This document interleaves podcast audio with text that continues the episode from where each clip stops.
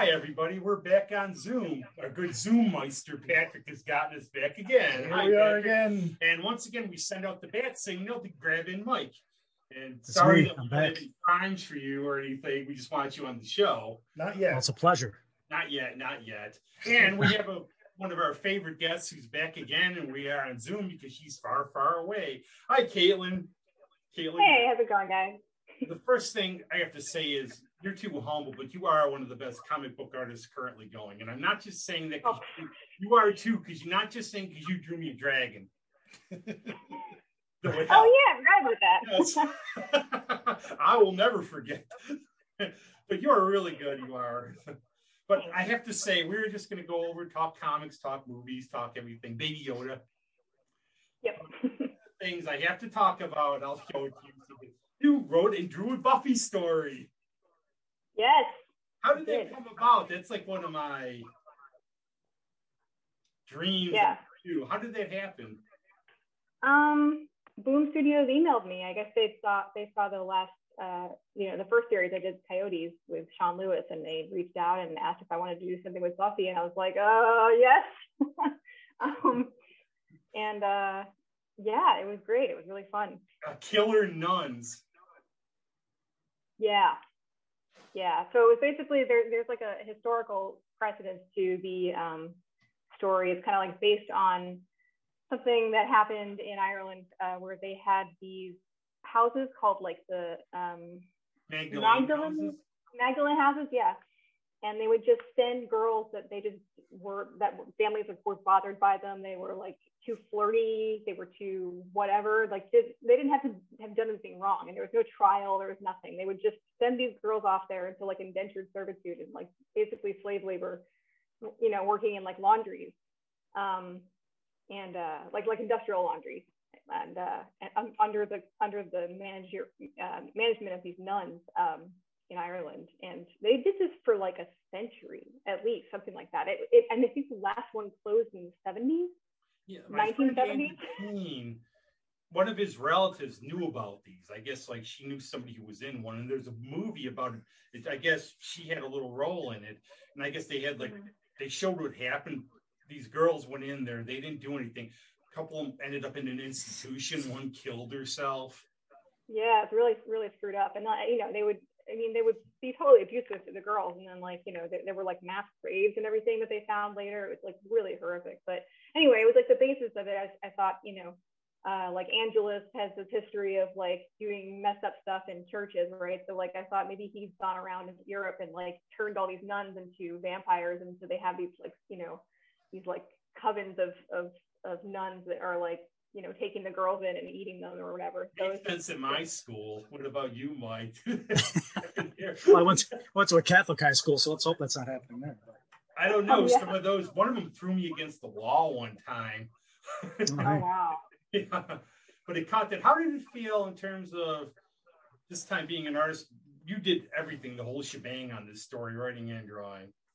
Yeah, um, it was a it was really fun actually. I didn't expect it to be that much fun. I because I'd never done it before, but um, yeah, I mean my my stepmom's a really great editor and so and, and writer too, and so she uh, she looked over what I wrote, you know, just to I just wanted you know to, to get some feedback and it and it it was good feedback and I, I uh, so I kind of had that and um, I I don't know I just I'm so I'm such a giant dork of Buffy that I could have written like a hundred stories based on the series or in that world, you know. So it was just like, you know, I gave them a bunch of different story ideas and they they picked one and then I went with it. Yeah. That was, and also I think I don't think I have your variant. I have this one. You can see it at all. Oh, cool. You know. hmm That just come out, or has that been out for a while? Yes, it's on. It's on uh, Boom Studios. It came out uh, Last year. last year. Oh, okay. You're old. Yeah. Gotcha. I'll have to look And it's like up. an anthology, isn't it? Uh, yeah. So the, there's uh, that that issue has like three other or four other stories in it with from different artists and writers. Um, so mine is the very last one. awesome. That's awesome. Yeah, I mean, is there any like if you ever did any movie or film, you probably want to do something like I don't know, Batman probably. Well, yeah. I mean, of course, that'd be, that'd be my go-to. But uh, you ever want to do Batman? I got 70 Batman stories in my head ready to go. Caitlin. Let me know. yeah, I'm not a. Like, you you know, I I. draw Batman or anything. I mean, m- maybe. I, I, I don't. I, I'm not really well versed in the in the mainstream superhero stories. You know, like I kind of feel like I need to get more familiar with them. Did you say They're one so, time? so it's overwhelming. Didn't you say one time like one character you never want to draw would be the Hulk? I just all the like the just big balloon muscle thing doesn't really. I just don't care. I don't. I don't like it. it's like not my thing. And so it's you know I feel like there are many other people who are much better at that that you know should do that. I think is there more also doing independence? Is there more like a sense of freedom than doing the mainstream books? Yeah, totally, for sure. Um, even stuff like, you know, like Sandman stories, you know, there's so much more creative freedom I think you probably have with that than you would with um with such an established, you know, uh I think yeah, and you can just canon. I think also you can do uh you can do more like out there plots and everything, and then you have to do like by the book superheroes. Yeah, yeah, for I sure. don't know. You too. Have you been following like indie books lately? Do you read any? I know, like we always used to go to the comic store, but now I'm like with these days. You know, have you been following indies? Or you? I haven't for a while. I haven't really followed any comics in a while for that you know, for that reason. Really, it's like, Mhm. um, but Yeah. I, I, I I've been in and around for years. I hop in and out myself. If something compels me, if something, uh, you know, they got an interesting like hook to the story, I'll I'll jump into it. But I usually I don't stick around because they don't they don't grab me as much as I know it's kind of generic to say that like DC and Marvel like grab me and hold my attention, but they just hold my attention a little more than most of the indie stuff I've I've run into. Not all, but most. Sure, sure. Yeah. Yeah. I mean, it's it's the only reason I haven't really delved into like the DC and Marvel stuff as much is because I feel kind of overwhelmed by the volume of stories that I like don't know where to start and where to like. I mean, I've read some, you know, obviously I've read like Frank Miller and I've read like, you know, I've read Watchmen and I've read a bunch of like the classic stuff, but I haven't like read like a whole run of one character or a run of one team. Like I haven't read like a whole run of X Men or like you know Batman or anything. Like it's it's it's just there's so much. I feel like I need like a I need like a list of Well, I read the by. whole, I read the whole Hackler stories because I think they ran six issues. Mhm. So Yeah, I mean some people just go by the writer, right? Like some people just read whatever. that's what I do. That's like if Geoff Johns does something, I pick it up all the time. Or Mike, Oh yeah. like Bendis, not as much with DC stuff. I'm like right.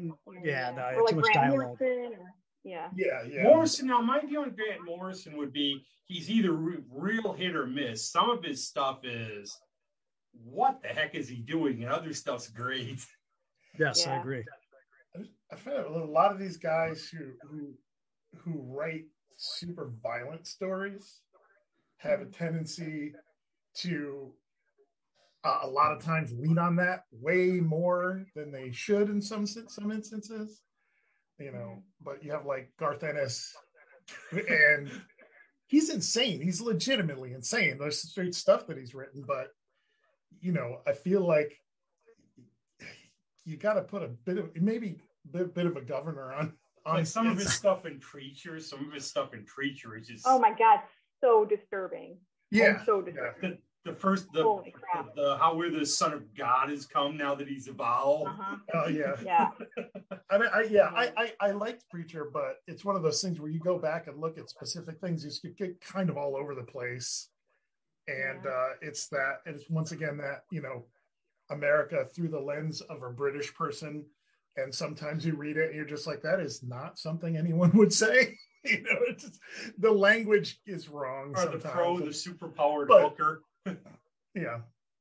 The sex I detective. didn't, I didn't I didn't notice that with Garth Ennis, but you know, I didn't I didn't look as maybe as closely. I, Oh, I, I feel like it would be really hard for us to do it the other way. Like for us to do like colloquial, you know, vernacular over there. Oh, like, God, yeah, Yeah, yeah, Dick yeah. Van It's not called Dyke and Mary in- It's even, it's even worse when we try. Cheerio, chim chim, pip pip. yeah, yeah, yeah. Like Like that, that story, that the Buffy story took place in Ireland, and I was so freaked out because I was like, I don't know any like slang or anything. I had to like look up all these words and be like, just try to pepper things in there, you know? How did they make like for writing it though? When you're did it like did you have to really take your time to put in the words in terms of like Yeah. Irish slang? Well, I mean, they kind of like you could.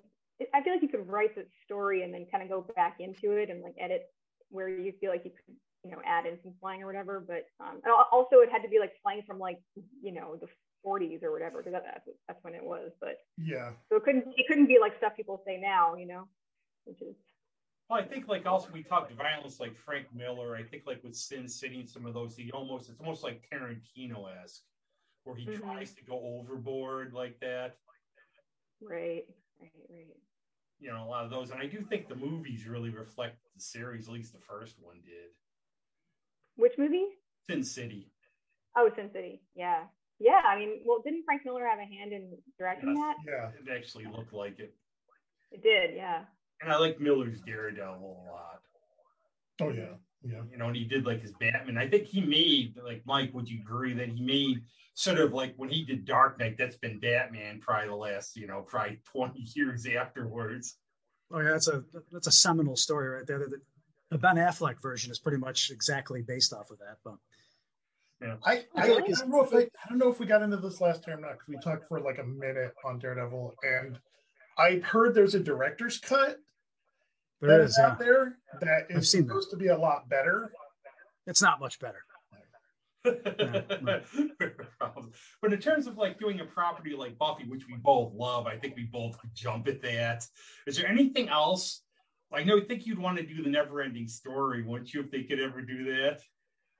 I mean, I thought about the never ending story a lot, but it would be like a gargantuan, like 10 year i mean it would be such a huge project. It would be never ending. it's, it's right there in the title. Yeah right yeah. I know i mean like the the book is like twice as long as the movie. Like the movie ends halfway through the book so it's there's a lot in there but uh i don't know. It might be too too much for one person to take on but but maybe fi- I would I would love to like one day do like a Firefly story or something. Oh yes, I would love that. Yeah, yeah, that's yeah. I think everybody loves Firefly. Yeah. I feel like I feel like Caitlin's style would would translate well to like a Zatanna story or something for DC. You know, Zatanna. Are you aware of that character? Mm-hmm. Yeah, yeah, I, I like did a, a, yeah. Sorry, go ahead. No, no, no. I was just saying I, I did a commission of her uh like oh. in the spring for yeah for somebody and I that was cool. my, that was my first introduction to her yeah hmm. but uh yeah I can see doing that yeah, the whole magical aspects and the, the darker mm-hmm. aspects. I think that would go yeah. well for your. You'd have to go fun if you wrote it with all the backwards words. Yeah, there you go. Which would be yeah. fun. But I know if I ever do the Daenerys, how misunderstood she was comic, you have to illustrate it.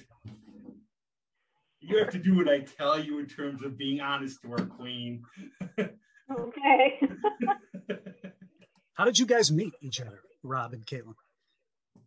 Music, basically. Uh, actually, it goes back. Yeah, mutual music friends. It's like my friend Michaela Davis and Sam Snyder were playing at. uh for, this is like the first time playing at Bernunzio. Old, she's in a band. You're a fiddle player. Is that the word you want to use? Fiddle or?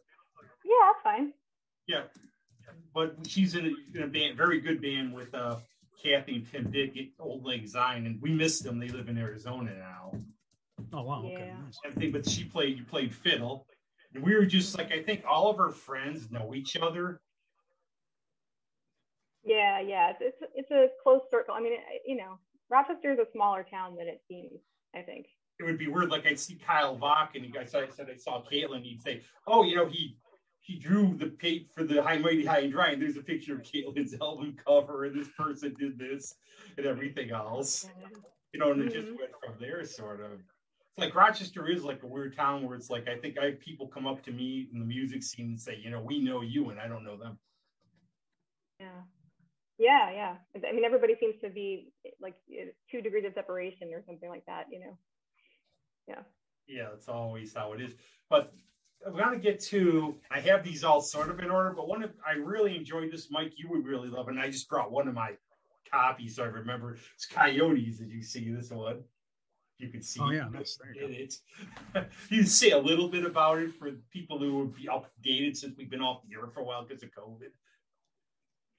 Uh, yeah, sure. So Coyotes is uh, sort of a Little Red Riding Hood story um, that is ultra violent and takes place on like a border town uh, and um, has you know gods and monsters and you know the the wolves are like these you know were coyotes and uh there's you know evil scientists it's, it's All this a whole stuff.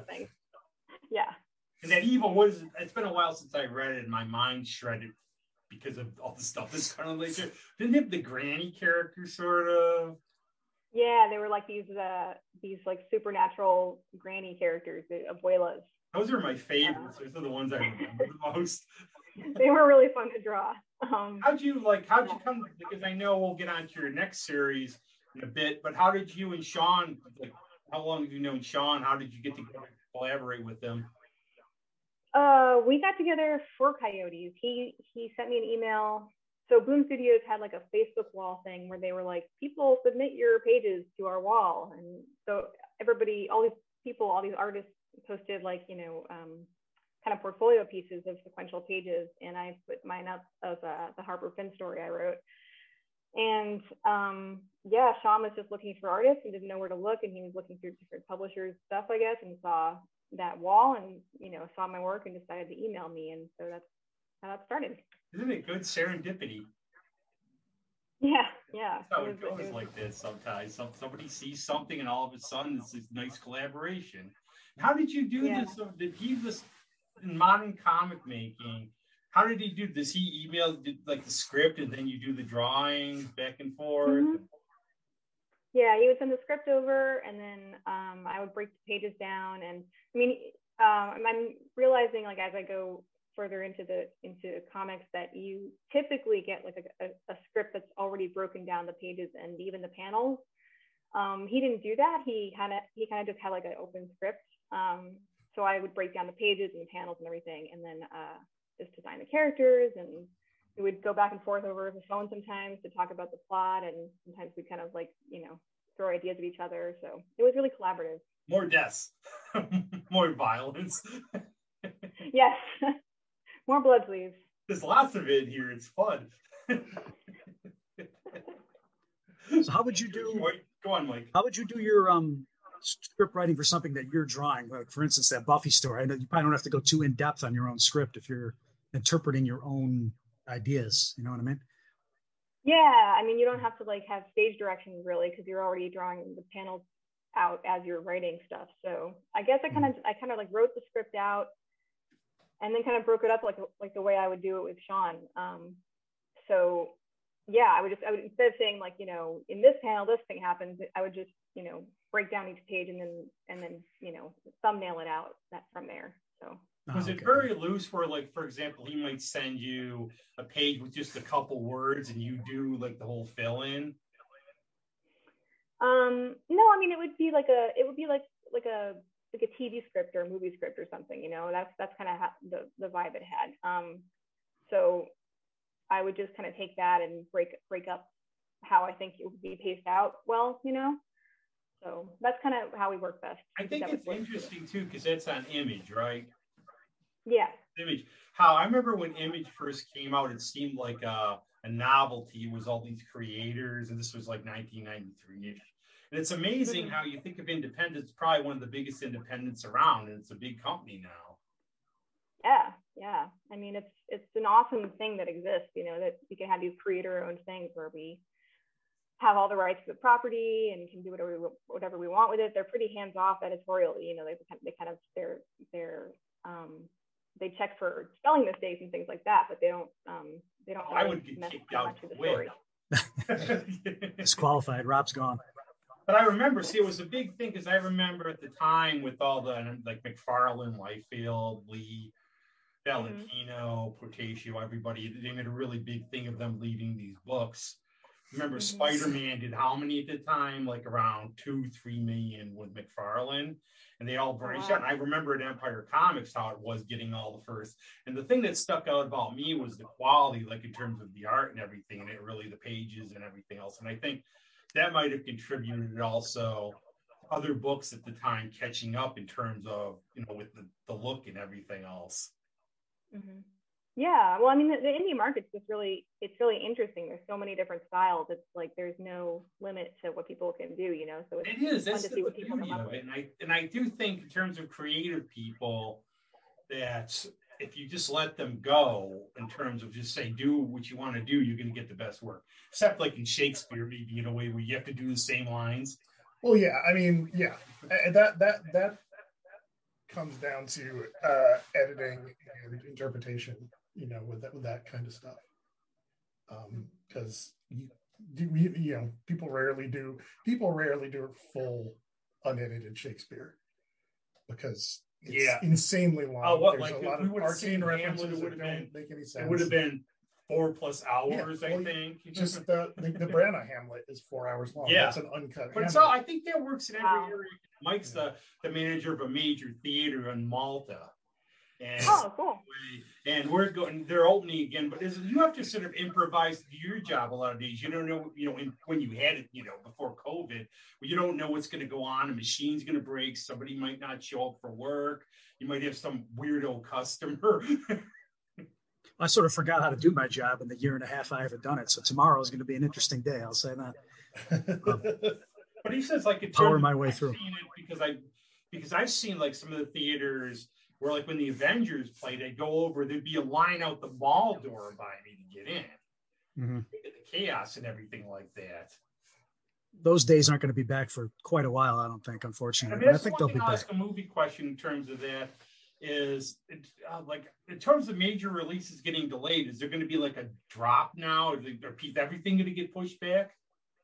No, they kind of um they found a way to kind of space it out semi evenly, where there's not going to be like 60 movies coming out in one month. It seems they kind of have a handle on it now, but I don't think you're going to see anything else getting pushed back at this point. But. Coyotes never became a cartoon or a live action besides having Emilia Clarke in it. Would you like to have something in terms of, would you really want to have like something like, say, the Harley Quinn cartoon now, where you can just go all out, do all violence and swear, so you can just do the best? Uh, I don't know if violence and swearing is like the. the this is Harley Quinn. It works for that. yeah, I just I feel like you know as long as the story is good and the characters are developed well, I, it doesn't matter. Like those are the two. Those are the things that matter the most. You know. It. Yeah, yeah. Rob's crushing on Emilia yeah, Clarke. you know, I bring it out. But there's also now, as we move along, and we're going to talk about other things too, because we have you, and it's hard to get everybody. But you know, we're there's only one book we are both in. Is there both our names? Yes, it is. It's of course a amateur. Everything else fell on the ground. This is you have to say a little bit about this. I think this is great. Okay, so uh, it was a I think a Black Crown IDW um, publication. Crown. Yep. Uh, and it was Shelly Bond uh, headed the whole project, and she she got a, a, whole bunch of creators together and kind of paired them up and had them draw and write something together, like a one page how to how to's, how to's. So it was any kind of how to, like how to do anything. Um, and I think mine was how to assemble a talisman and disassemble it. Yeah, yeah, yeah. I tried um, to end the world with that. I think I I don't have to nowadays. yeah, right. but there's like how to um, carve a pumpkin, how to make a taco, mm-hmm. how to do all these different. There's a whole bunch of them in here. Yeah, so they're all like nine panels. Or I think they're all, all it is. It's all it is is I'll put it up for Mike to see. It's just one panel that's a really interesting idea. That's the artist. It's really cool. That's cool. It was a, yeah, it was a neat project. Um, yeah, I worked with it's Michael Caitlin. Conrad, and that was awesome. It's Caitlin over there on this side that I'm holding wrong, and you're how to design the talisman. And I could barely read this. Michael Conrad wrote it. Mm-hmm. Mm-hmm. He's actually read some really. He was on Doom Patrol. Some other interesting things here. Yeah. Did you that concept because I think the concept's like really neat. Um, yeah, so it's like creating a talisman and then how to destroy it. So it's it's uh, it was about his his mom passing away and everything, and he he had um his talisman I think was his was like a like a rosary or something. I can't remember now, but it was um you know it can, basically it can be anything as long as you put your that energy into it. Um, oh, how some so, of these on here, how to do a Turkish getup, how mm-hmm. to be mm-hmm. unspectacular. how to make great curry. This is very how to decorate a cake, how to yeah. fake a guitar solo. it's great. It's like this is like this, but this is fun. This is like whoever came up to this, like said Shelly. I know I got a lot of emails from her about how the project was going, and here I am in the back. I won't show you the book there. oh, were you in the? Did you uh, back the Kickstarter? Yeah, and I got Jill. Oh, okay. I know Jill Thompson a little. I got the uh, how to carve a pumpkin thing from her, but it was oh, you know cool. keep getting the uh, keep getting the Shelly's updates and everything, and then the book was mm-hmm. ready and I got it before the public, which was great. Oh, nice. oh, VIP treatment. Yeah. But no, and it's great. It's like how to do anything. It's like, so it's like again, I would I don't know what if you can how to do what, Mike or Patrick. Does it teach you how to cook in there? Because I need that. how to make curry? Can you live with that? Uh, I think it is how to make pizza, but there's so many places to order pizza here. Why do you have to make it? Yeah. You guys have really good Ethiopian food. Oh yeah, there's a fair amount of it too here. There's like a really yeah, a selection of oh, Ethiopian oh, restaurants. Super good. In town. Abyssinia, yeah. I love Abyssinia. Abyssinia is awesome. Yeah, I it's just like I I don't even know what anything's called. I'm just like you just get like a whole bunch of mushes that are different colors and, and they're all amazing. The pancake, and then you get all the mushes and you get it up with the pancake. You put the pancake. Yep. in in injera, injera is that what it's called? Yeah, there used yeah. to be one right down by you. There, no, there's. I'm literally. I, I I don't know if they're both open, but for a while there were at least two that are like walking distance from where I live. Yeah, um, yeah. And uh, they're right near each other. so, cool. But uh, yeah, you know, there's yeah, that's yeah. There's at least another couple I can think of. They, yeah. Of course, now I have no idea what you know what restaurants are even still open now. Yeah, that's the problem. Uh, oh yeah. But yeah. you know, it's a tough. I know Shima Cincy is still. Yeah. yeah. You know, that's how things are now. I just know I know new things, but I know like things are opening up in the mall still. There's different restaurants and everything there. Mm-hmm. But I have no idea how that's going to go. But you've been obviously you've been I think I think you're challenging yourself too because like your current you have to tell us a lot about this, which is really good. And I have like a couple issues. Bliss the, the comic I call Blank all the time for some reason, even though I've been reading it. And how did this come about? It's again with Sean, and it's on it's on Image, mm-hmm. but it's not really. It's, um, it's, like an equal to Coyotes. It's not a sequel or anything related to it. No, totally different story. Yeah, uh, yeah. We just wanted to do another project together, and we were batting ideas around for a really long time, for months actually, until we we kind of landed on this. Um, and uh, yeah, Sean ran with it, and so it's. Uh, I think it's a stronger story um, than Coyotes. I really like it. I think it's just like a thumbnail summary of the plot. Um, yeah, so it's about a, a family who um, they they fall in some hard times. The son the son gets sick, and the parents can't afford the healthcare cost. So the father uh, kind of becomes a hitman uh, in the city that they're in, Feral City, and uh, um, he starts taking this stuff called bliss to forget the bad things he's been doing to pay for his son's healthcare. And um, he, you know, he just kind of falls down this hole of like, you know, uh, horribleness. sort of like a sci-fi version of Breaking Bad, a little bit. Yeah, a little bit, except it's it's kind of goes in the opposite direction where he becomes less monstrous as, as the, as the, the yeah it's story goes on. Really, your art on this, and I think you've seen some of it. Oh yeah, it's yeah. your art, isn't it? I mean, how long does it take you? Some of these scenes with the so like Perez, like in terms of all the people in the crowd scenes in the church and stuff. How long did it take you to draw some of that stuff? A long time. Um, yeah, some of those pages took like a week, and I I wouldn't have the time now to do it if I was starting now. You know what I mean? Like if I if I was like starting with a publisher now and like had like two months to do one of those issues, I wouldn't be able to do it because I was just there were so many crowds, and I kept asking. I kept seeing those, like, so torturing yourself. It's like you do it so well. I just wanted to put more crowds in there. yeah, I was like, Sean, no more crowds, please. And then he's like, How about about more crowds? you also there's some such surreal characters in this. I like that that the faceless wrestler is one of them. I like a lot. Oh yeah, thanks. They look like those little, like they're almost like Terry Gilliam is like the lizard things. Yeah, actually, Terry Gilliam is one of the one of the uh, creators I wanted to like invoke a little bit in the story. And you know, I kind of I wanted just to read his, feel. bio, his autobiography, and I'm looking at that, going, "Yeah, these these critters here are a little." Yeah. Yeah, yeah, for sure. And it's again, it's like, that, like- coyote- Keep.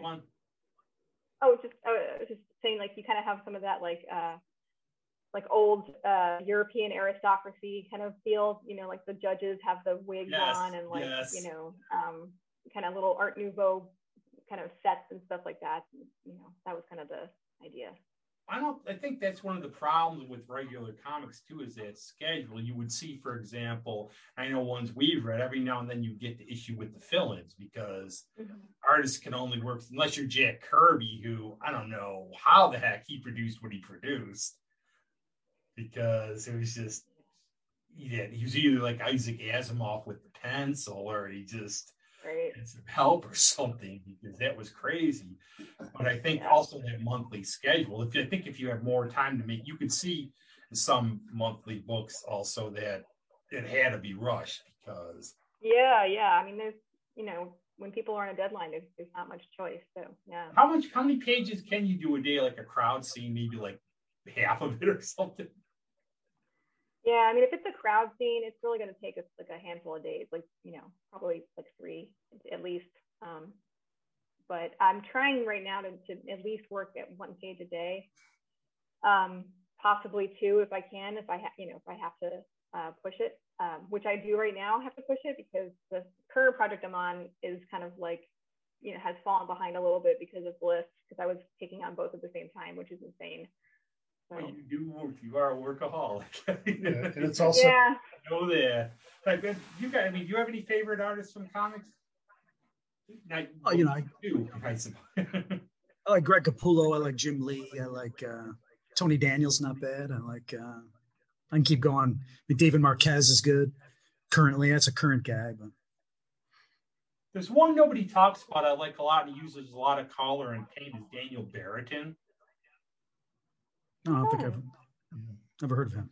Yeah, he's he does you can see it. It's like a lot of like really bright colors and everything. what is he? What's he on? I have to, he's done like graphic novels like things and I can't remember the name. He's done some Spider Man. I know that. How far ahead are you on uh, Bliss, Caitlin? Are you uh, a couple issues ahead, or Oh, I finished it. It's it's, it's the last issue coming out um, next month, I think. oh, it's wrapping up? I didn't know. Oh, that's I awesome. think Cool. because Coyotes went eight issues, right? Yeah. So so did and so did Bliss. And so did Bliss. I was going to say that. And this time the difference is, and this is like I know Mike, you collect the graphic novels. I think Coyotes came out in two volumes. I think Bliss is going to come out the set just when it's all done in one, isn't it? In one. Oh, that's cool. Mhm. Nice. Yeah. This is like in terms. I, I think probably like both Coyotes and Bliss were probably. Do you like them both equally, or do you think you've stepped up with this one even more stuff? Like Yeah, I think Bliss is better in terms of the art. Yeah, I think. I mean, I definitely cringe at a lot of the Coyotes art now. So uh, I kind of want to be like you know Edna mode and be like, I never look back, darling. You I know, have just that. I just can't like. Ah, Every time I look back, I'm like cringing. Yeah, it's it's painful. Well, sometimes I think we're like that though. It's like when I first started doing the show and I heard the, some of the early ones because you don't know what you're doing, and you were on the second one. So sorry. No, it's fun. I know, but it's like in terms of when you just learn, and obviously when you're starting out, and what was really, and I know I've asked you this before, but Mike doesn't know, and we've been off the air for a while. What was your first piece in terms of that you sold that you had for comics? Uh, first piece that I did for comics. do Anything, you mean? anything you drew, like a cover or anything that got that you finally got in for a comic, please. Oh yeah, so Titan books, uh, Titan Comics had me do a couple um, variant covers for um, Peepland. Yeah, and I I don't know Those how little long mushy one things for Easter. No, no, It's this was about yeah, this was like a this was like a uh, like '70s Times Square peep show oh wow, yeah, Like- yeah. yeah yeah yeah so that was uh that was interesting um so yeah yeah I started off with covers Yeah, it's a good way. I think a lot of people, because I think these days, especially with comics, like you go in the store, like when we go in the store, something's got to catch the eye. yeah Yeah, Because covers there's so much. I don't know nowadays. We, you get your books online mostly, don't you? Like Me, yes, yeah, yeah. I'm I more of a like I go digital grab comic guy. Like I'll get your stuff and I'll look and see what's you know going on. And I usually do. I get- I get harassed when I enter comic shops now. The moment I walk in the door, the guy is all over me. The moment I enter the, the room, I kind of got out of the comic shop life a while ago. yeah. What do you mean? Why are they all over you? They kind of, um, in my experience, they just kind of just jump on you the moment you enter the the shop. They're always asking you like, "What are you looking for? What do you think you want?" I just want to look around, man. I just want to see what's going on. Right, They're not right. they're not about that life anymore, apparently. no, when we would go like in the Date Empire comics, we'd be loitering till Tony kicked us out. Sometimes. Yeah, yeah, exactly. you know, we'd be going. He'd be going. You're gonna buy anymore? No, I got mine. We're just talking. Well, that's like the yeah, that's like the old school comic shop. You know, uh, it was just another place to hang out. Be like Yeah, the just- movie comic book heroes where I'd be smoking the pipe and we'd bring people in. Well, But I- comics etc. is pretty good like that. They, they don't they don't get you in your face. Last time I went in there, you were doing that signing, and I went in that day, and I remember they asked me, "Can I?" It's like, "Where's Caitlin?" Yeah, they're good guys. yeah, they always. And the thing was, I always like to go in there. They have a lot of back issues on the shelf, but a lot of times they would just they would ask in terms of what you know if you were looking for something, and I'd say, "Well, I'm just looking to see what you have and everything else." Mm-hmm. There's not many more stores left, I don't think. Yeah, that's a here. it's it's a fading. No, that's unfortunate. Yeah. Which in a way might do. You know, I found out like Mike, our other Mike at from Empire. I guess he's doing it out of his house, but I think almost it might. be- You know, you don't want to see any business fold, but maybe less is better because it'll help them stay in business. That's true. It's a good way to look at it, I guess. Now, have you ever have have you ever done? I know you've been caught up because of COVID and everything, but if there's been you ever done any signings or aware of any like stores by you in Maryland? Um, well, Atomic Books is about two miles away from me, so Ever see John Waters here.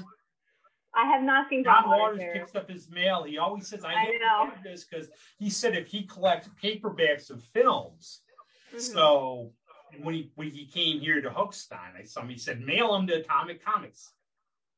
Yep. I yeah, have relatives who live in Maryland. They see him go in the bank all the time. Oh, interesting. But I Um, guess yeah, I no, I- found like I actually found like a a Bill and Ted's Excellent Adventure paperback, and I mailed it to him. Nice, nice. Um, yeah, so no, I haven't done any any signings this this year or at cons. I was like signed up for a bunch of cons in the last year, and then of course everything went to hell. So, uh, I mean, I'm hoping to do a signing maybe next month for Atomic Books. I'm gonna ask them about it. Like, I don't even know if they do them right now, but um, just because it might it might be be. I think it's to be able to do tough that. for a while, and I'm one of those people Yeah. now. It's like let's be safe instead of sorry. Well, but if it's outside, if it's like in the, you know, if it's out outdoors or whatever, maybe you know, like maybe outside the store or something like because Black Hammer comes out um June, sometime in June. So I was thinking, you know, that might be. a mean, like I know we won't get too much into this, Mike, but like, is there a limited space at the theater in terms of when it Yeah, everyone's opens? everyone's socially distanced. They're going to have like um, empty seats in between each, uh, you know, Yeah. seat that you pick. I don't mind that at all. Yeah, that's I like, privacy. like, like I thought when this stuff started, it's like all my antisocial stuff is paying off finally. My Yeah, germophobia is paying off. This is great, man. took a lot longer for me to, to to feel weird about stuff than everybody I had one of my friends, one of my really good friends, I she's a librarian. I asked her, How are you doing during this? And she said, I've never been happier in my life. and you you understand, obviously, we've all lived through this. We've never lived. I remember like when I was a kid, you would hear about the swine flu or there'd be whatever floating around. But we never lived through anything like this. I mean, it's been a crazy year in the last five years or so, anyways, but he had this to it. And, you know, I thought for, you know, reading about it, I saw Michaela play in Albany like a week before, and I did a podcast before it closed down. That's just when it was hitting, just when it was hitting. And I thought, okay, it'll probably be done by Easter. But we've never done this before. Yeah. Yeah. yeah yeah i go back and, and hear some of the like I, I I can hear some of the podcasts that i was getting into and uh i would go back and listen to them up till about you know january of 2020 and they'd be like hey we're gonna have a live show in april i'm like no you're not Nope. You know, Patrick does a, sort of an interesting storytelling thing called Architects of Entropy. Yeah. Did I say it right? Yes, I yes, said you everything did. wrong lately. You said it 100 I've percent been in the studio for three hours recording demos. So, Yeah. and Andy was like, "Why doesn't she come down to the studio?" I said, "I'll go pick her up in six hours." Yeah, right.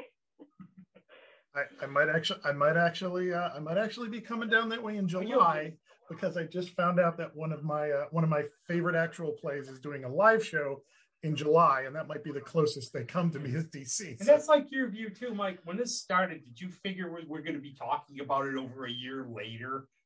No, I, I figured I was going to be out of work for a few months. Now I'm over a year now. It's yeah, kind of ridiculous in that aspect. You know, it's like a whole year of my life is, I don't want to say lost, but kind of is in a way, you know, sort Yeah. of. I mean, I had the whole thing, as you everybody knows, you know, dealing with my dad with dementia. He passed away in January last year, and I was wrecked for months. And in a weird way, it gave because you know people, you know, I love my friends, but sometimes you know people would be a little, you know, I didn't want to go out or do anything, and it gave me time to step back a little bit. then I had all my problems with Shadow last year, getting old and everything else, you know, so it gave me a little time to step back and like put things in perspective.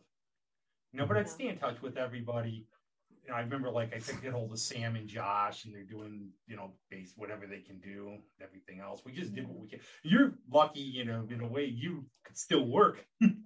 Yeah. Yeah. Yeah. I don't know how that happened. I honestly don't. You use you're creative. That's why, because I mean, it's just that, you know, so many, like, so many of our friends lost jobs. And, and I was just like, yeah, I, I feel incredibly lucky to be still working. yes, and doing great stuff too. It's no matter what you say, you're really good. So the thing is, it's that's why you're always going to be better though, because you're always looking to get better.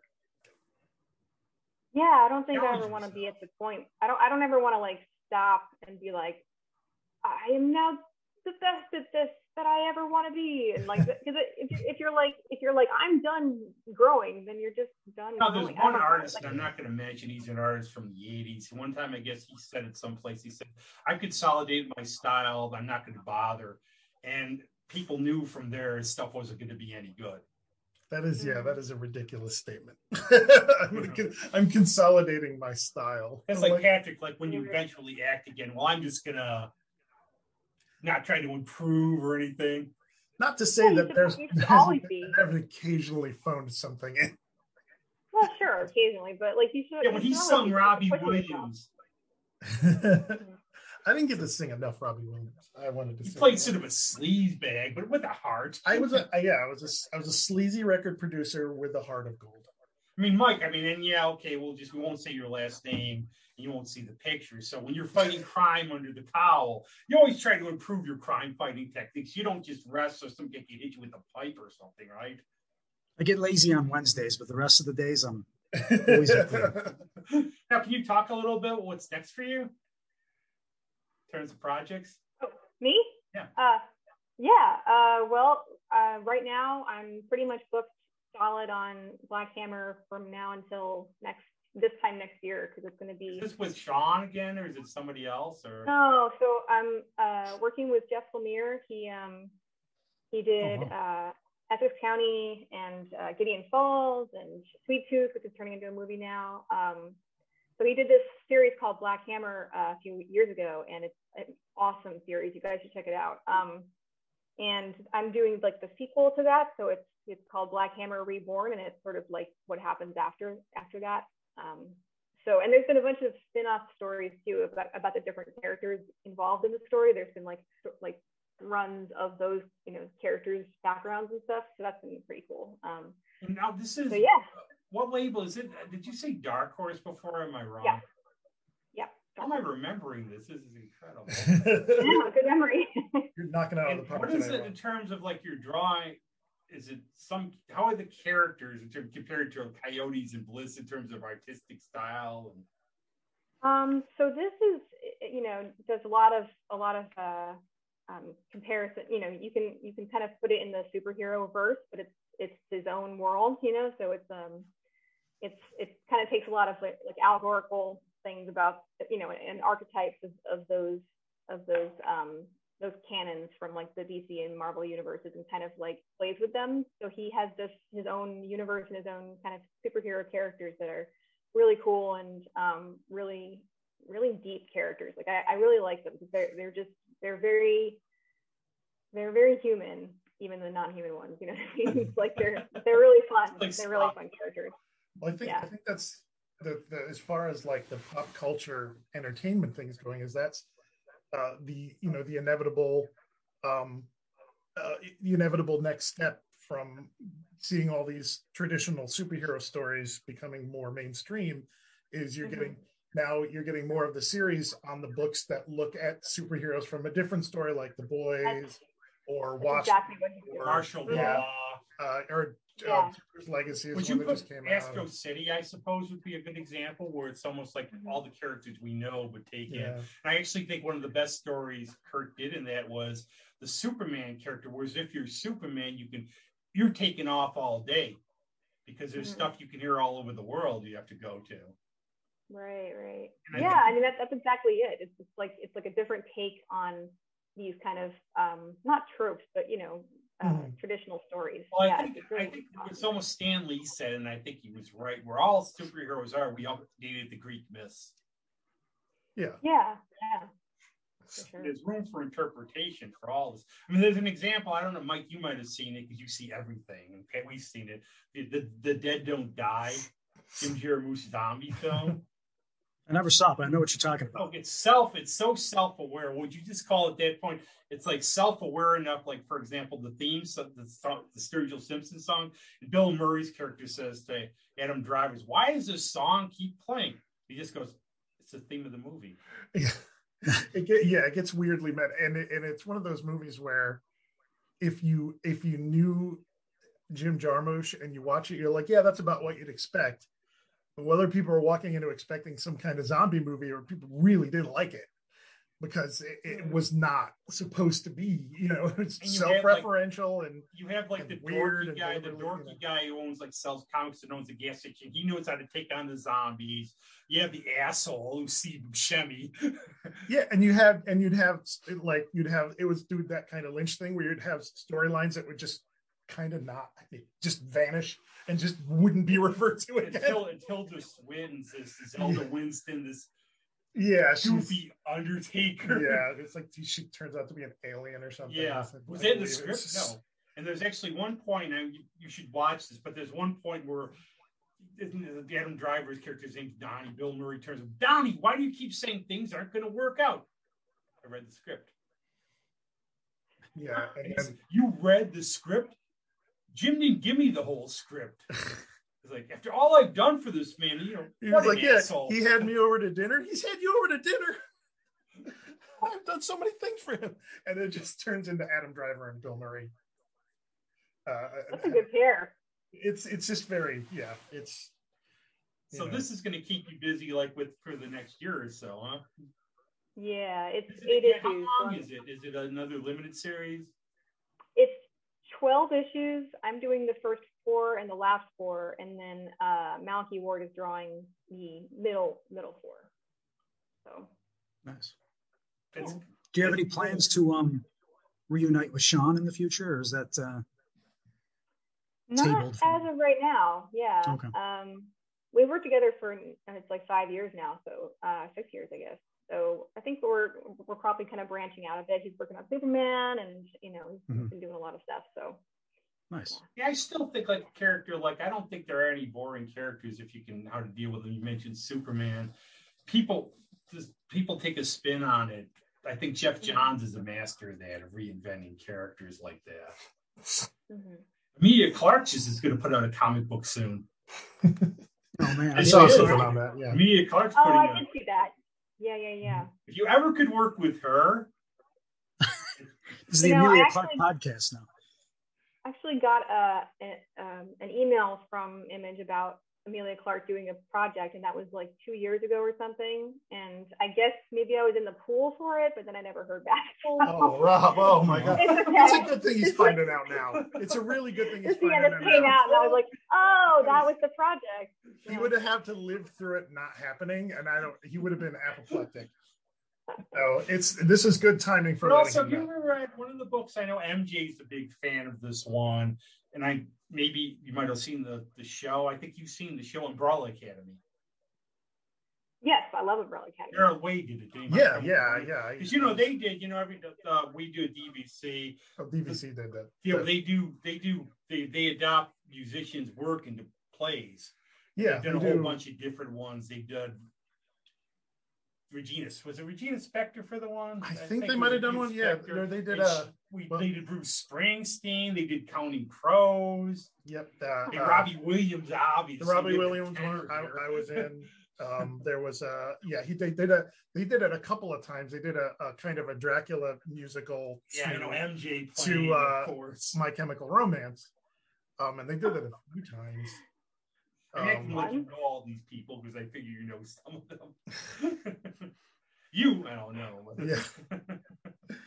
some of the regular. But yeah, Gerard, but I think a lot of celebrities, because I think a lot of people grow up like us wanting to write these, and then they have a little more pull than I do. Mm-hmm. Just a little bit, Rob. Just a very small amount. yeah. you know, and everything. But like Harlan Ellison wrote one of my favorite Batman stories, and it's like amazing if if you could do anything. Like Neil Gaiman one time said he would write Green Lantern only if they let him do whatever he wanted, because he said you have the most powerful weapon in the universe. I'm going to go wild. and you can actually find a story from it. I guess they released one story, mm-hmm. but Harlan Ellison did a Batman story. What it did was Batman's on patrol and there's no crime that night. That could be interesting. He harasses some guy for littering. yeah, it's every you know as far as when you talk about runs it's like these you have you you're dealing with these characters that are going on a hundred years old uh you know and and they're they've been rewritten and the story's been retold and rebooted yeah. so many times they're like soap operas. Yeah yeah, yeah.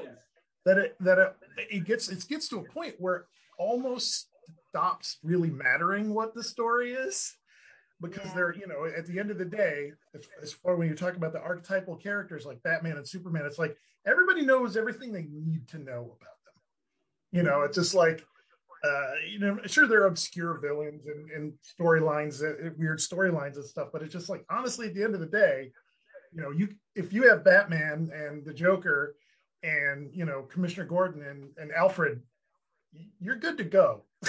you can write pretty much whatever you want, right, Mike? You know, sure. I mean, I I'll actually but, I'll throw it because I know besides you're a big Spider-Man fan. And did you just like Ultimate when it started better? yeah, I, I, preferred the Ultimate Universe to the Marvel main continuity at that time, but that was years ago. Now it's much different now. Oh yeah, I know that, but I remember when Ultimate. I always thought the appeal of it was they got back just to the roots of Spider-Man. Yes, I agree. Yeah, yeah but also remember, still down. Ultimate. Then did sort of the universe just fall apart. Then I think still when the store was still open, maybe even. Mm-hmm. Yep. You know. Well, it's when it was also when when Marvel movies were starting to come out, but pre MCU for the most part. So they were trying to they were you know I think they were just trying to appeal to new fans who were coming in from these movies with stories that would just you know okay you only have to there's only a few issues you really have to backlog into and and people get to retell the stories in interesting ways like you know i love i love the idea of thor just possibly being some guy who's crazy and believes yes. he's a god you know just like that's great you know stuff like that and it's like and they had the nuts to kill peter parker you know, it just like, and they're like, nope, he's dead. We got this other guy did now. you see that other weird? It's like Dan Slott did it, I think, where Octavius trapped him in his body and he became this real pompous Spider-Man for thirty issues. that was he was, he was swapped with the uh, Doctor Octopus. I, I, I, know, I, no, I'm yeah. front. I know, like I've like seen stuff from Dan Slott, and they changed and he got back somehow. But he yeah. was like a real. Mm-hmm. But yeah, I guess he learned from Peter when Peter was dying in his body. He learned he had to be responsible, but he was like a pompous ass. yeah. But I think there's all stuff out there, and I know, like I've been complaining a little about the CW because they have been jumping the shark of late. Well, those like, shows are almost unwatchable to me. I can't do those shows anymore. I like Supergirl and Legends of Tomorrow. That's all. I think the casts are going to start jumping the shows because it sounds like they're all getting kind of pissed off at Yes, Uh, I saw that. Yeah. Did you ever watch Dominic any of Purcell. them, Mike? Ever? Did you ever like get into any of them and then just get tired of them? Arrow was the first one, and I was watching that religiously for the first few seasons, and then when they it just got too much to me. It was too Yeah, it's Yeah. like, like I put on Flash this week in Supergirl. It's the see the half season finale of Supergirl, and I still think Melissa Benoist would make a good Buffy. She would have made a good Buffy, I think. oh yeah, it's another time travel story in Flash. We have to write everything by going back. Yeah, well, yeah, and, and every time they do time travel, they get through that. Okay, seriously, we can't do this anymore. You can't do this anymore, and then they do it again. And I was like, okay, there's a Supergirl time travel story, than this. It's like, come on. And then You know, they, it's they like with always the Terminator movies. I think how long did it go before you just got tired of? Well, doesn't matter. They're going to send something else back to screw things up again. the, the yeah. I I really think they killed that. I really really think- Terminator Genisys was good. Otherwise, they all suck. I like Was Dark Fate any good? Anybody see it? You like Terminator Genisys? Yeah, I liked it because Emilia Clarke played Sarah Connor. So we She he did? Oh, oh, yeah. oh yeah okay That's what it is. That's what it I is. the I forgot idea. about that. how was. Dark, how was Dark Fate? Was Dark anybody see Dark? Fate I didn't. I, bothered? I I I heard it was really bad, but I saw it. I, I didn't like it. It was better than Genisys, but it was still not very yeah. good. okay. Sorry, Rob. And anything is better than Terminator Three or Salvation. Those were both piles of. Oh yeah, yeah, agreed. In my opinion, I'm No, sure there are people who really like That's them. the thing. I I- think the weird thing out that. there, and we always say in terms, we don't take this stuff seriously. We joke about Mhm. everything, but you know, there are people out there. Probably the word you think is the worst thing out there. They probably like. but that's the beautiful that's the thing about art is that someone's someone's going to appreciate it you know there are people there there are people who you know there there have been more vocal people who are like alien 3 was the best alien movie and, Uh, uh, yeah no, but don't- there I don't there know i any, know but i've known i've known a couple know I've known a couple of people who've said that, and I honestly I thought just because Fincher directed it, and Fincher wanted to take his name off of it, and that was the first movie he directed. And like, and these two, I know they're they like the Last Jedi a lot. We know that's controversial. I, that was my favorite of the of the uh, sequel trilogy. Best You know what's going to happen? in my opinion? They're going to do a cartoon series of coyotes or something. They're going to get some weird actor to play the part completely wrong. You'll be looking and going, "That's not how it's done." It- no, they can do what they want with it. I'm sure. I'm, you know, I mean, they, the, they they have the option for it, so it's, uh, you know, I think it's they're still trying to find somebody to write it, but um, I- think it would be a cool show. I feel like it, It really be, would. That's what I'm thinking of. They'll get Ted Nugent to play like some guy wants to keep him out of the border or something. Yeah, I, Yeah, I, yeah. I, I don't think I don't think they would probably do that. you know, but the one thing I know we talked about this before. We talked about like what we're watching, and like for me, I'm really like still dabble in, like I said, Supergirl, Legends of Tomorrow. I really, I think Mike, you watched Superman and Lois. I just, I, I just couldn't get into it. I started it. I, I tapped out of it too. I, He's small. another melodramatic thing. But the Yeah. one thing I have to catch up because you said it, we keep saying it. Baby Yoda's so fucking cute. it's uh the Mandalorian. The Mandalorian's good. Yeah, yeah. I really, well, I enjoyed it. I had a lot of fun watching it with, you know, it was. It's one of those shows that you feel like the internet is all watching it together. You know, so like, Yes. you know, the, the day would come and everybody would watch it, and then they'd be trying to not to talk about it because everybody gets mad at spoilers. So you're, you know, uh, people are just kind of squealing about it, but not saying anything specific. Oh, the which is finale! You should have seen so many people online going, "Well, I'm not going to say anything." I- One person said, "I will. You will not be my friend if you even mention it." I, with those shows, they come out on Friday, and it's it's the same thing though. You know, it's like with with Wandavision and with Falcon and Winter Soldier, and now with Bad Batch. Uh, is that on Friday? I have to watch it the minute I wake up, or I can't go on the internet. you know, just Yeah, that's what, that's what I did. now, but like especially with the Mandalorian, people would spoil that every week, and I'd be like, Yeah. I can't look at anything until I watch it. and So you might as well just get up and do it, get it out of the way. And I Watch it at 3 o'clock I mean, in the morning Mike, and- you- I know you like the Clone Wars a lot, uh, and I but, forgot, yeah, Mike. Did you say you watched it? I don't. Did you seen it? I can't get into that show. It gets too too Star Warsy. I know that sounds ridiculous, but it's too depth for me. I, I think they're the I think they're the uh, the best Star Wars. Those two series um, prior to the Mandalorian, were the best Star Wars uh, properties since the original trilogy. No. But that's once again, this is my opinion. uh, Rebels, especially though, I really, really like Rebels. Rebels really, really hit me. I, I thought you know every character in that show had a great story. Um, I, I think Dave Filoni is uh, is the new George Lucas, in my opinion. Um, he was he was basically picked out and and kind of mentored under him, you know. Um, and he he if you you know there's a there's there's an interview with him where he breaks down the prequel trilogy and makes it good. Like and just the way his lens on it i know. and, uh, and I know about that. you know, um and he he's and these series now that they're doing are uh they're they are, and i can see where they're feeding into aspects of the sequel trilogy regardless of what people think of it but there's no accident of the things they're doing that are trying to will eventually fill some really gaping holes in that in that series because like it or not if you if you make it a if you make a canon you you either you you know you can't you can't go back and act like this stuff didn't happen. You know if, if people didn't like it they that's one of the big mistakes they made with rise of skywalker is they were trying to undo stuff from that's the worst thing you can do. You have to own it and then move on you know and that's what i think these series are doing is they're you know they're going to fill in the questions you have about well what was going on while all this was going on you know But- it's possible to make stuff, you know, like I, I, when you said, um, you know, that he almost made the, the prequels better.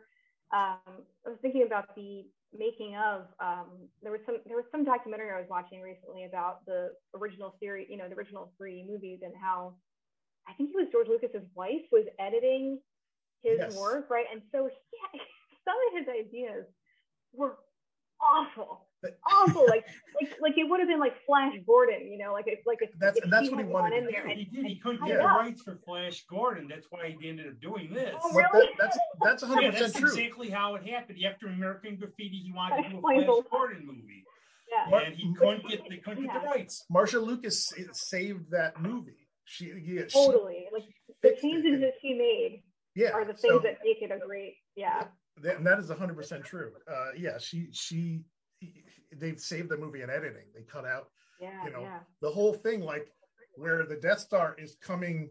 You know, the Death Star is is approaching Yavin Four. That did, did not film that. That was not. They were just in completely different places, and the stakes were very, very low on the end of the like. The Rebel base wasn't wasn't going to be attacked. They they put that together in editing to to give the scene more, you know, you know, to give it more immediacy and put more stakes and danger into it. So it's like you got to blow this thing up because if you don't blow this thing up, it's going to blow up the planet we're all on and stop the rebellion. That wasn't even supposed to happen. right, right, I can't imagine that whole bit, that whole end of the movie without that. yeah Sounds like we need a documentary about this woman now. There's a, there's a lot of stuff out there. Everything. And I, yeah, and I think yeah, there's Let's do it. Let's do it, guys. other We can do it's it. It's going to be interesting over probably the next five, ten years to see the fate of like the comic movies, like the Marvel universe, the DC universe. How are we going to like? Is I know, like Mike and I have talked about when we were last time. I really don't care about the Eternals. Oh, not at all. Zero Yeah. interest in that. Uh, yeah, and and and I don't know. I, I mean, you know, it it could it could tank, but at the same time, you know, I, I keep going back to Guardians of the Galaxy. It's like nobody knew about the, you know, was nobody cared about I Guardians of the Galaxy. knew. I know, but not a lot of people. When you're talking, you're comparing this to like you know mainstream. Nobody knew anything, yeah yeah yeah and how how you put it together. Now, if this is another Inhumans, then we're in trouble. I don't. One of these movies has to tank at some point, though. Like one of them's got to just. I always Totally. say that. I said it about like Star Wars movies, and Solo didn't tank, or the other one because that No, did they- not tank. They didn't. Yeah, that's well. At the end of the day, none of these movies, none of these movies really tank Birds because of Prey didn't tank. they they they because of the sheer amount of of sheer amount of theaters they go in. Uh, the uh, the overseas market kills everything. Um, and then even with streaming and DVDs and stuff, and, and the whole thing and the marketing around it, they they, they really can't fail in some regards. But then again, you know that's why we haven't seen Black Widow yet. And they also cost a heck of a lot of money to make. Yeah, Isn't it do, amazing? yes. You think about how it was a big thing when T2 came out, it was a hundred million dollars. That Yeah. would be a cheapie today. yeah, that's Yeah, very much so. yeah but yeah it's it's you know there's a lot of big big forces behind it. Don't this. they do, Mike? Do they do a lot of pre-sales, especially they've done that the last few years in terms of theater? I've seen the pre-sales we have for things coming up, and you know it's very limited right now. Are you talking pre-COVID? Well, yeah, even then, yes. Pre-COVID, things like Avengers, like the Avengers movies, those would pop. But like everything else at my location, we don't really get like an accentuated amount of pre-sales. I feel like you're seeing a lot of those in the big cities like New York City, LA, type, you know, places like that, Chicago. Yeah, I, I mean, I actually like to talk to your point. Like, if they do a Bliss film, cartoon coyotes thing, like us, you know, we read it, we know, but other people probably out there in the mainstream who haven't read it, you know, they're going to probably make it a little bit so they can understand like some parts we would just get. It will always like me complaining about some character because I'm anal like that. you know, Yeah, yeah, it happens. Yeah, well, it's- like when you read something first and then and then something's adapted, it's it's it's like there's so many movies that are disappointing adaptations of books I love. You know, like I didn't even see, like I stopped watching stuff. Like I was just mm-hmm. like I'm done because it just makes me angry to watch these things. You know, like I don't I didn't see Ender's Game. I didn't see The Giver. I didn't see A Wrinkle in Time. I didn't like there's a bunch of movies I didn't see because I was just like I'm just gonna be mad the whole time. You I know what think mean? you. Like, so I you would not go see a Kingslayer movie, right? If they ever had it. I don't. Well, no, I probably would because I am weak. No, I, yeah, I don't, I'm surprised that I, I there's got to be I don't know if there are movies in there or a series or something with that with that uh the Rothfuss stuff. There has to be. But you said like with Game of Thrones, the books. Well, the books, and the, here's the thing about Game of Thrones is though, um, first of all, George R. R. Martin was a TV writer for a very long time. I mean, he's been writing fiction for longer, but he you, knew, can, you can tell. knew what he was doing when he wrote that. And this is, Yeah. he said all along, they, you know, they tried to, they were going to sell them as movies, and he says this is something you need to do as a long form, like limited series, like on HBO. So I think by the time like he saw Rome, I think they were just like, this is what we can do, and he was writing it that way, where it, it would translate pretty easy, with the, with the exception of the fact that there were so many characters and the history is so deep. But Yeah. you know, for the first few seasons, anyways, he did a really really good job of of condensing it, and I thought. When they were starting to get past his stuff, I liked the story they were telling kind of better than the story Martin was telling in the last two books. Mhm. Um, but then, you know, it all went where it went and, uh, Yeah. You know, wasn't the most satisfying ending. Well, it's like some of these movies now, like The Lord of the Rings, and I have friends who, oh, one of my friends, he had to see it. He's pointing out, well, they didn't have this, they didn't have this. And Good. it's already four, it's four hours long already. Tom Bombadil. Yeah. Oh, You know, they did, but he's so there's so I have a couple of friends who are so obsessed with those books. Any little thing. I'm saying, didn't the leaf fall in the right location for you? uh, But I honestly think one they should do because I actually really like Don Quixote. I think the best way they could ever do it would be that some kind of mini series on cable because otherwise you're gonna have to break it up to do a legit movie about it, something like that. But do we want exact interpretations of the source material? Because if you do that, then it just strips away all the suspense out of it for you. Because if you you know exactly every beat that's going to happen, you know what I mean? well, that's that's like the thing with the comic book movies is just like, well, they did this story, but they didn't do it hundred percent. Yeah, they don't want a bunch of people who know exactly how it's going to go. You Yeah. know, that's Yeah, not exactly. fun. You know, you gotta, yeah, it just. But I, they take elements. It's like with Wandavision, they had like three or four different Vision and and, and Scarlet Witch, uh, you know, runs uh, different versions of those characters, and they pulled stuff out of all of them and mixed them up in a new way and made it, you know, You new saw fun- WandaVision. I think new fun about this. Casserole out of it. Didn't you? Talking to me, Rob, or WandaVision, didn't you? Or did you not? I forgot we talked about this before. I saw it. Yeah, I saw WandaVision. Yeah, my thing about WandaVision too is being a comic fan, I knew sort of what was going on a little bit because of Scarlet's powers. Yeah, you could put two and two together at one point. Yeah, but there was if if you're like me and you watch all the dopey uh, YouTube recaps, which I, I, get kind of obsessed with because there's some of them that that all they they land on these theories and they just run with them for episode after episode and after episode, and you're like, that is never going to happen. And when it doesn't happen, it becomes like a, a thing. We're oh, just like you, all like everybody's all the Mephisto. It's like okay, okay, I guess there was no Mephisto. Did you see all the Star Wars stuff that came out? Oh, somebody stole the script and they'd be all completely wrong. You know, no, it, I didn't hear about that. It, well, there's apparently the Colin Trevorrow script is out there for the last. Oh yeah, okay, yeah, I read that. Yeah, you know, but, yeah. but there's so much. There's so much uh, uh, nonsense floating around uh, in camps of people who are very passionate about things to the extent that it becomes toxic and i know we're probably all sick of hearing about toxic fandom but it's it's a thing you know it just you know and it has the power that you put into it i, I have a I, I have to go through now and when i'm on facebook which i know is the worst thing in the world um and it is. I, I don't i don't lie. I don't i don't pretend it's not. But like everything i get with a dc stamp on it is just all from uh, the uh, Save the Snyderverse, uh, oh, yelling, nasty, noisy crowd. And there was one, you know, one about like I don't know today. It's like they're gonna redo Superman, and he's gonna be black, and he's oh, gonna do this, oh. and it just and I mean, like, good. I hope they do, but I know you're just doing that to bait people to be horrible. Yeah, did they say the one guy who wrote you know? Black Panther is gonna write it? Yeah, it just and it might, and that might be in the case, but the, but this this article that came up, this clickbait thing, was framed in such a way that it was literally designed to get you know MAGA people rile people up. Yeah, or the and, yeah the, the Comicsgate people, right? Like yes, yeah yeah. and and I just I just no no no. It's actually Harlan Ellison wrote an essay called Xenogenesis. It was about toxic fandom. One of my friends, who's a writer, is saying he gets hate mail by people who just said, and he thinks it's just jealousy or something or something wrong there because he's doing this. You know, and if you're a creator, you're doing something a lot of us can't do. So, you know, whoever's doing it, you're out there yeah it's, it's a little scary like intimidating thinking thinking about like the possibility of working on something like that like something that big or has that, that much of a history to it because I, I don't know if i could handle all the angry people that would yeah.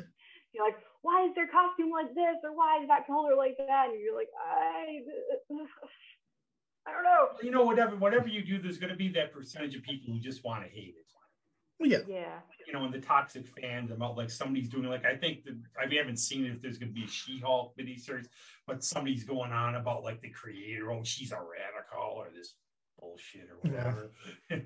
well, it's it, well, that's the thing. Whenever whenever you there's a creator with an opinion that you don't agree with, you know, there you're always you know there there there's always going to be a loud or some or somebody who has you know uh, who's taking a, a, a clear stance on something that right. can be controversial is always gonna you know and the, but yeah yeah that actually happened recently I, I did a cover for bliss that had a character that looked like aoc on it mm-hmm. and oh man did the hate come out it was crazy yeah it was like I was like, oh, this is like a small taste of what it would be like to do like a mainstream story. You know what you do though? You tell them go burn my book as long as you buy it. Yeah, that's the thing. That's I, the thing. Like, I think those. Then they burned the Beatle records. They, they, as long as they bought them, who cares? Yeah, that was it. They bought them. They, they bought them in money. droves. You get all these people. All these people that hate them bought them. They weren't gonna. They wouldn't have bought them otherwise. Down soon, but in terms of like your covers, like for Bliss, are they based on people really, or they come out of your subconscious? You know, like the first. No, they're all based. Yeah, they're all based on people. Um, I know you used models before. I know because I think you advertised for that. Um, yeah, so in so for the the the cast, the main cast of Bliss, they're friends of mine in Rochester. We got together and did like a bunch of photo shoots together before COVID hit, and um, uh, you know, so I would I would do like thumbnail sketches of like the different poses and stuff. I was I, I, you know from different angles I was thinking of, and then we would I would be like, okay, now do this, now do that, and then I would the pictures, um, so yeah, I just, you know, I found some people that I thought had really interesting looks to them, you know, that would be really fun to draw. So uh, Matt Kolacki is the main character. That's it. I know him. Oh, you do? yes, I knew because I was, I was looking at the art for the first issue. I'm like, that looks exactly like Matt Kolacki. That's hilarious. there you go. That's funny. And that's I'm not It's a I, small we never try to stick to the negative though, but the only other thing I'll say about toxic fandom is there's so many outlets now. It's so easy like to get stalked or people voice their opinion now. Where like before you might go, ah, you know, might not do anything right an angry letter if they can put a couple words together, even some of those types. I, I feel like I feel like the upcoming generation is going to have a much easier time handling that stuff and shutting out noise because that's what it's all about. Um, I you know it's one of those things where if this is this is you know to take taking the power away from something is has you know you have to it's not just ignoring it it's ignoring it in the right way you know which is not easy but i think that you know um, but what I always tell people is if you see something that pops up on a random post on social media and you want to respond to it, I, you know, it's something political, something you read. I always say it's like, it's probably a bot. That's what I say. I always say it's probably a bot. You really want to argue with a bot? But you'll even get people Because there's like, a chance it could know, be. So I just assume they're not Michael real. posts stuff about the weather and his love of stone will get haters. Yeah, I get haters all the time on my thing. Yeah. I think you enjoy it a little bit combating them. It's fun. I enjoy seeing how easy it is to It's- rile people up. You know what I mean? It's kind of ridiculous how easy it is to. I Yeah, love it's like, send it's like I thought I was emotionally talking over to like edge. Andy tonight.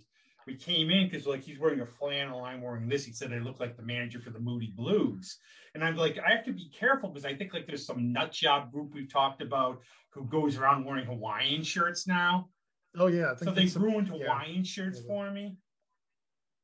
that's a that's a that's a group of boys. I'm not going to say anything. More Yeah, that's that. all. We But you know. can't even wear a Hawaiian shirt out now because They might really like some themselves. crazies or something. No. Yeah, First but I've that's that. the thing. Like you know, y- y- there's yeah yeah. I, I think that's yeah yeah. My opinion is Yeah, that's the way I feel. It's like they're ruining my fashion, even though I don't wear Hawaiian shirts much. I'd like the freedom to wear one, not be thought of as a nut. I don't wear them because I feel like it's a fat guy uniform. But that's just me. Tom Cohn from the Pop Shop always wears them. You know, is that true, Mike? Is it like a fat guy uniform Hawaiian shirt? I've never worn a Hawaiian shirt in my Yeah, entire life. There you- there you go. There you go. There you go. there you go.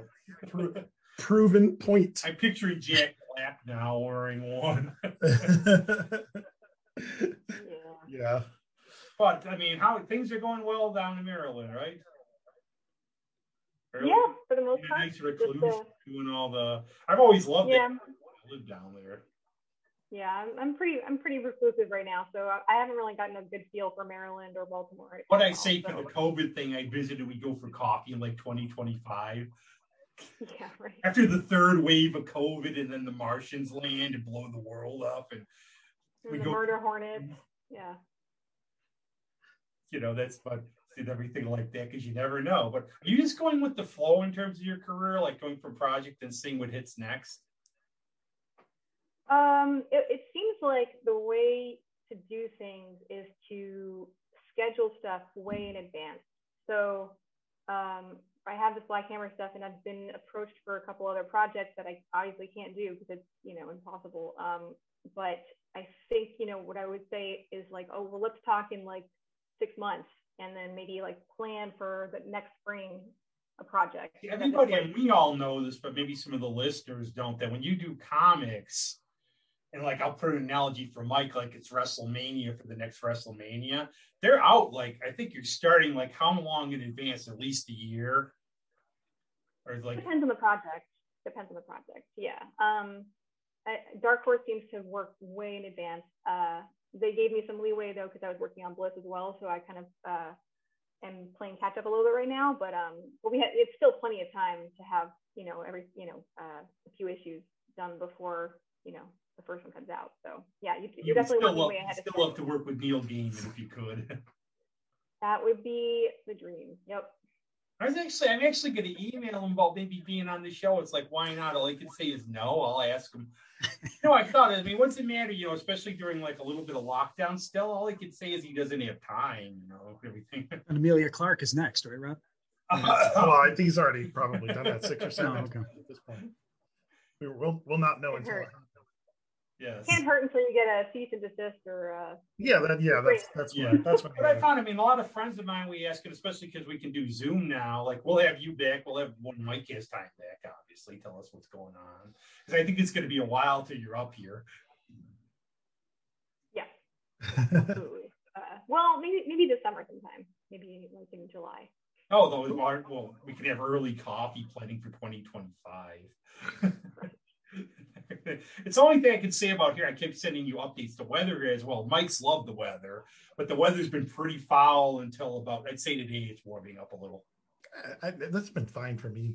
it's spring. It's, it's doing spring things. It's a Oh, little chilly. You know, It rains, like it like 15 minutes later, it'll be that picture I sent from down by the lake. It started like storming, I think 10 minutes afterwards. Oh wow. in the spring. I don't know why people still get surprised when it rains a lot in the spring. It's supposed to. It doesn't Yeah. rain enough in the spring. I don't know. Anything else to report from home to Caitlin? Like anything like interesting going on around here? No, there's the Park Ave Fest got canceled. Yay! But the Lilac Yay. Festival Everybody, everybody, still I- happening. I'll tell you, like, there's a thing behind that. Everybody I know who lives by Park always hated it because they would block their driveways and everything. Oh, it's a nightmare over there. Yeah. I'm not a yeah. I'm not. I a worked at bars person. during. I'm not. A, I know the Plus, Lilac. you got a lot of you got a lot of broy people partying a lot. Yes. Yeah, a lot of Yeah. bro parties. Yeah. And also, I know like working at the bars was a nightmare. Then I you would agree, Mike, probably on that one. Well, bottom line, working at a bar is a nightmare. I wouldn't recommend it. Would not recommend. No, that's why I got out. But that, I'll just go back. I'll go around in a circle a little bit in terms of like not spoilers. When I was did the door at the old Toad, and one time like the doorman before me, I would watch Doctor Who, and then he would watch the repeat. So I would come down. The first thing he looked me in the face and just say, "Better not say a word." Um, the old toad. But that's good. It'll be really interesting to hear all projects, and we'll always, you know, it's good to see you. Yeah. Yeah. Actually, see you. see us. I like the guitar in the background. A very nice Oh, setting yeah. over there. Have you actually, have you it's a- played, have you, like, I know it's been because of Old Lake, I know ain't Old Lake Zion. I know they're in Arizona, as I said, at least the last I know, I know Kathy, was there in Arizona. But have you done any music at home even by like played anything or like dabbled? Uh, just dabble. a you piano around know, or anything to play to or any? practice a little bit to violin stuff, but um, I, I haven't really touched the guitar. I've been trying to learn guitar, like get better at guitar. Right now, I can just like you know I can do chords and strumming, but I can't really do like singing and finger picking at the same time. That kind of like blows my mind. I don't know how to do that. Adriana's but, band um, wants to make me the guitar tech. The drummer said, go on YouTube and find out how to tune guitars. I'm going to go. I just said, oh, this is going to be really good. yeah. But it's, cool. it's great to have you two. I know you're both busy. I know, Mike, you're going to get really busy. I know you're always busy. I'm not as busy as Caitlin is, trust me. But yeah, sure. Well, soon you will be, right? Yeah, busy enough, I guess. Busier than I was. Right. You know, and we'll have, like, we'll see what your adventures are over the summer and what's coming up and think of any other thing. Maybe actually we'll have the episode where Caitlin can teach Mike how to cook online. There you go. Cooking classes. I'm all in on that. Let's go. Uh, I do not know how to teach cooking. I, I'm not that good at it. That's why you did the talisman and not how to cook in the book there. Exactly. Yep. And we usually, you know, because we sometimes like on Zoom we don't end. We try to get Mike to sing the Batman or the Spider Man scene. You know, we end with songs and stuff. So go listen to some old Lang Syne album. Think of Caitlin, she's on it, or everything else. But thanks, guys. And anything Yeah, to add? thanks Thank you. It was a pleasure. You pick Yeah, up. thanks Uh, for you having know, I guess Bliss in terms of the trade, summerish. Yeah, I think it's either June or July. I think it might be July. You can either go to all the outlets or just go to the. I forgot where I got them from. You can get them at Comics Etc. Obviously, you can reserve them there. Or... hmm Matt Kolacki starring role. Yeah, man. Cool. But thanks and everything, and we'll see you soon, hopefully. yeah. yeah. Zoom out. Well,